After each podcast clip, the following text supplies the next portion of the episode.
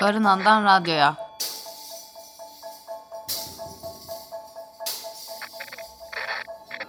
On yedinci İstanbul Bienalinden sesler.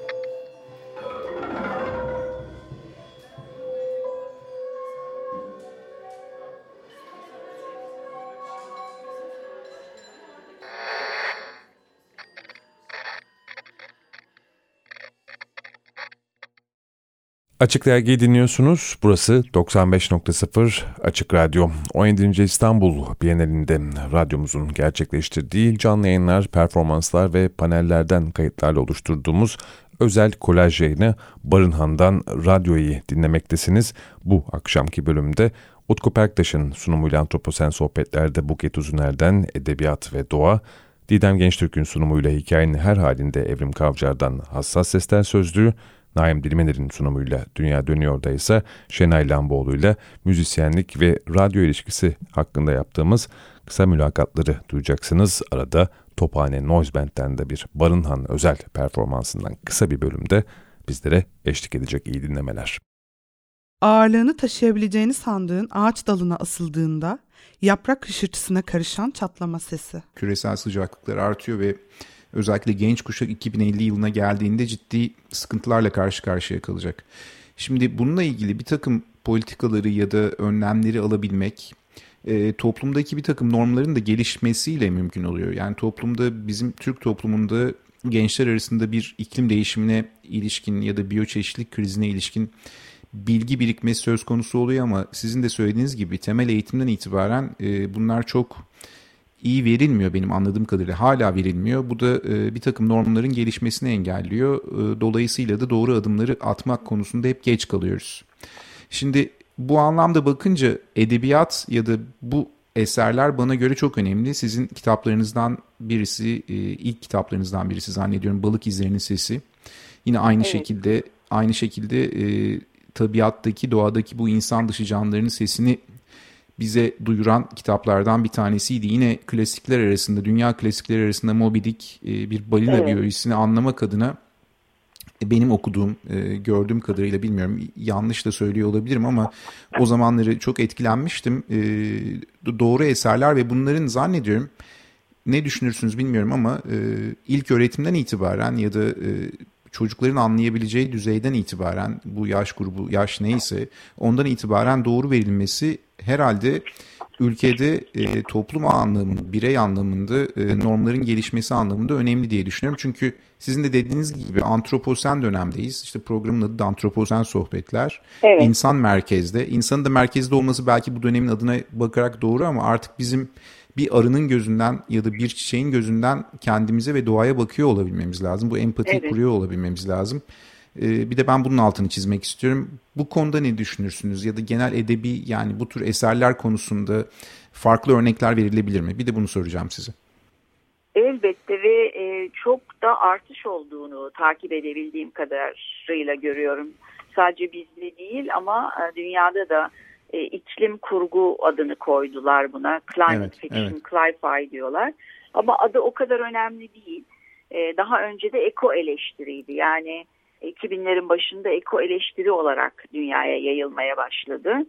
E, bizde mesela bunu 1950'lerde e, Ankara Üniversitesi botanik bölümünü kuran çok değerli e, botanikçi Hikmet Birant var. Çok az tanınıyor ama evet, onun evet, Ankara'daki evet. alıç ağacıyla sohbetler ve Anadolu manzaraları kitapları çok önemli. Bir Anadolu'nun bozkırında çok e, bulunan ve C vitamini açısından çok çok zengin olan alıç maalesef bugün çocuklarımız, gençler hiç tanımıyorlar.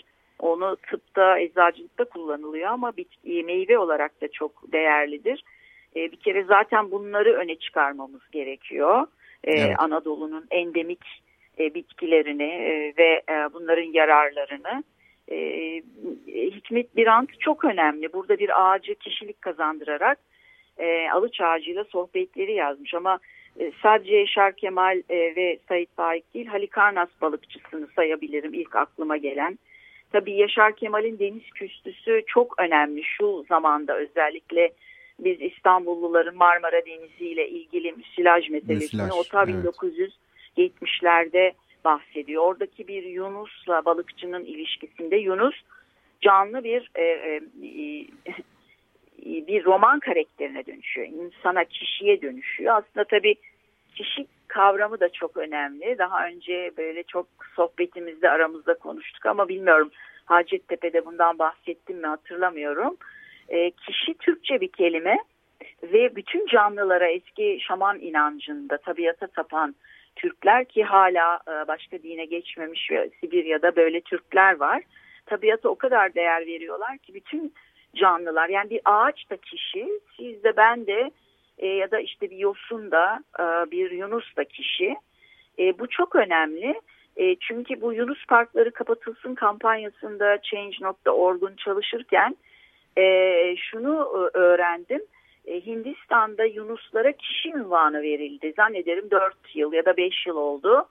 E, ve bu kişi ünvanının verilmesi şu anlama geliyor. Bir Yunus'a kötülük ettiğinizde bu Yunus Parkı'nda onu bir köle gibi çalıştırmak ya da hayvanat bahçeleri de giriyor tabii işin içine. Çalıştırdığınızda o hayvana kötülük ettiğiniz için onun ölümüne yol açıyorsanız ya da yaralanmasa bir insan öldürmüş gibi yargılanıyorsunuz. Yani kişi oluyorsunuz. Şimdi bu yeni yeni kavranmaya başlanmış bir durumken bizim kaç bin yıllık geçmişimizde zaten olan bir şey. O Biraz önce söylediğimiz şey gibi evet. Tabiat dörtlemesi, su, toprak, hava, ateşte bunu canlandırmaya çalışıyorum. Yapmaya çalıştığım şey tekrar şaman olalım falan öyle bir iddiam yok zaten mümkün de görünmüyor. Ama Sizin söylemek istediğiniz insanı ana dilimiz Türkçemiz nedeniyle bizim kökenimizde zaten kişi bütün canlılar kişiymiş. Bunu hatırlayalım. Yani doğaya, içindeki bütün hayvanlara ve canlılara artık e, onları cansızmış, malmış gibi toprak evet. dahil buna toprağın içinde, evet. altında, üstünde yaşayan milyonlarca canlı var. Hava evet. öyle, su öyle. Bunlar cansız değil. Bunları mal gibi alıp satamayız. E, bundan vazgeçelim. Çünkü bizim kültürümüzün altında bu var. E, galiba vaktimiz azaldı ama Necati evet, Cuma'nın evet, susuz evet. yazı ve Fakir Baykurt'un da kaplumbağalarını Kaplumbağalar. anmadan geçemeyeceğim. Ee, şey sizin söylediğiniz benim dedi biraz önce söylediğim gibi yani kişi demek diğer canlıları da insanı biraz merkezden alıp diğer canlıları merkeze koyabilme gücüymüş galiba. Evet. Biz bunu Ve bu kaybetmişiz. bizim kültürümüzde var. Yani bizim evet. derken Türkçesi Türkçe konuşabilen, iletişim kuran insanların kökeninde, geçmişinde var. Bu neden önemli? Bir defa yapan bir daha başarabilir. Bu çok önemli bir bilgi. Özel evet. hayatımızda da gençlerle konuşurken de bunu söylüyorum. Hayatta başarısızlıkla, korkuyla yüz yüze geldiğinizde geçmişte başardığınız bir şeyi hatırlayın. Bir defa başaran yine başarabilir. Bu ana dili konuşan insanlar ya da bu dille iletişim kuran sonradan da öğrensek bu dili bu insanların geçmişinde bir tabiatla ilişkide bütün canlılara kişi diyen e, bir gelenekten geliyoruz. Bunu tekrar yapabiliriz. Bu romantik, bu e, duygusal bir çözüm değil. E, hikayeler e, çok önemli çok etkilidir. Hayatımızı değiştirir. Dünyanın e, en önemli, en ciddi, en zengin, en güçlü insanı da olsanız boğazınız yandığında nane limon annen, anneannenizin söylediği nane limona eliniz kayabilir doktorunuza gitmeden. O masallar sizi kurtarabilir. E, o yüzden e, ciddiye almak gerekiyor edebiyatı ve sanatı diye düşünüyorum. Küpe takmaya çalışırken tıkalı kulak deliğinin bir anda açılmasının sesi. E, ses üzerine konuşmalarımızı o alanda yapabilir miyiz? O alanda konuşma yaptığımızda o havaya nasıl sokarız seyirci e, gelenleri diye e, peyzaj mimarı arkadaşımız Buğra Yerliyurt artı eksi mimarlıkla bir ortaklık yaptık. Tamamen maddi manevi bize komple yardımcı oldu ve çakıl taşlarıyla döşendi orası. Bambular ve çakıl taşları Ay, ve o ses ayak ortamı, sesleri. Ayak sesleri. E, zaten orada duvara da şeyi yerleştirdik. Bir dalga vurduğunda ve dalga geri çekilirken o çakıl taşlarının Taşların... hafif hafif birbirine e, çarpma hani sesi. Hı hı. Onu da yazılı olarak yerleştirdik ve eksi ikinci kat kata inince de aslında çalışmamızın yeni bir ayağını görüyoruz. Orada da platform tiyatro ile bir işbirliğimiz var Süleyman Kun arkadaşımızla. Ee, orada e, biz e, Salon İKSV'de e, böyle e, günlerce provalar yaptık. E, ve o provalarda e, Süleyman arkadaşımızla performans tarafını çalıştık. E, ve biz tarifleri okuduk. O tarifleri bedeniyle yorumladı. Bu sırada iki videoda sessiz. Yani hassas sesler e, sözlüğü e, bu e, Biennale'de yer alan sergimizin adı. Bununla birlikte içeri girdiğinizde bütün çalışmalar sessiz. Böyle bir durum var. Aslında Etrafı o sesi dinliyorsunuz. Düşünmeyi de sağlıyor. Yani tarifi Evet. düşünmeyi de sağlıyor belki de öyle bir alan da yaratıyor için yer bir açıyor. tecrübe olarak. Kedinin kuş gördüğünde çıkardığı kesik kesik ses. Evet, gelelim işin en başına. Almanya doğumlusun. Evet doğru. Evet. Ee, ne zaman döndün Türkiye'ye? 12 yaşındayken döndüm. 12 yaşında. O zaman Almanya'da e, İlkokulu. müzikle ilgili bir şey var mı? Aslında şöyle 10 yaşındayken babam bir klasik gitar almıştı. Ee, işte arada bir onu öyle çalmaya çalıştım. İşte kurslar falan o zaman çocuk aklıyla ne kadar oluyorsa. Ee, fakat müziğe olan merakım tabii e, yani kendimi bildiğim bileli şarkı söylemek istiyorum. Ama bunun bir bilincine e, varmak tabii bayağı bir zaman alıyor. Özellikle Türkiye'ye döndüğümde işte okulda e, okul korolarıyla işte bir şekilde aslında tanışmak bana çok iyi geldi. Çünkü orada işte o çok sesli korolar işte e, hocalarla olan e, yakın e, temas ve onların yönlendirmeleri bana e, yeni fikirler oluşturdu. Ama ailemi ikna etmek biraz zaman aldı. Yani yıllarımı aldı diyebilirim. Ee, ama okulda çok aktif bir öğrenciydim. İşte o milletin müzik yarışmaları olurdu. İşte okul orkestrasının solistiydim. Hocalarımın yönlendirmesi ve en başta ve en başta radyo. E, radyo benim müzikle e, e, yani müzikal yolculuğumda çok önemli. Çünkü e, işte Türkiye döndüğümde bir küçük bir radyom vardı ve ders çalışırken bir arkada fonda bir şeyler dinlemek hoşuma gidiyordu. E, Radyo 3'te TRT 3'te galiba işte Radyo 3'te şey vardı bir saat e, caz kuşağı bir saat klasik müzik. Doğru. E, ve kasetler vardı ve ben hoşuma giden e, şarkıları orada kasete kaydediyordum. İngilizce bilmememe rağmen işte onları ezberliyordum, işte not alıyordum falan. Ee, okulda hocalarım bu şarkıları benim biliyor olmamı çok şaşırmışlardı ve hemen beni orkestraya aldılar. Ee, sonra bir şekilde aslında çorap söküğü gibi geldi. Çünkü o dönemde o yaşta işte öyle bir caz standardı repertuarı olan fazla insan yoktu Türkiye'de. Sıcak incecik kumun parmaklarının arasında akışının sesi.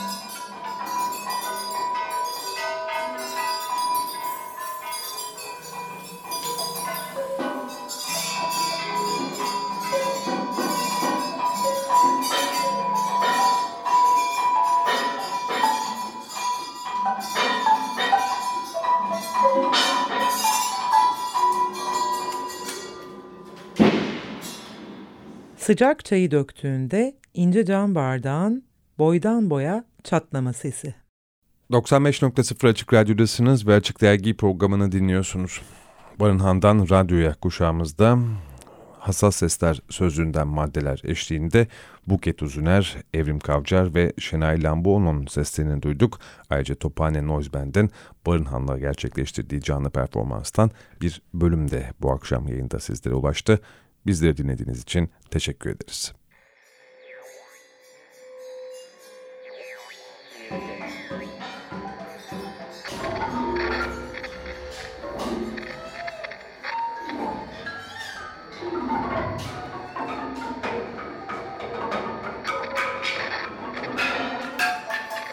Barınan'dan radyoya.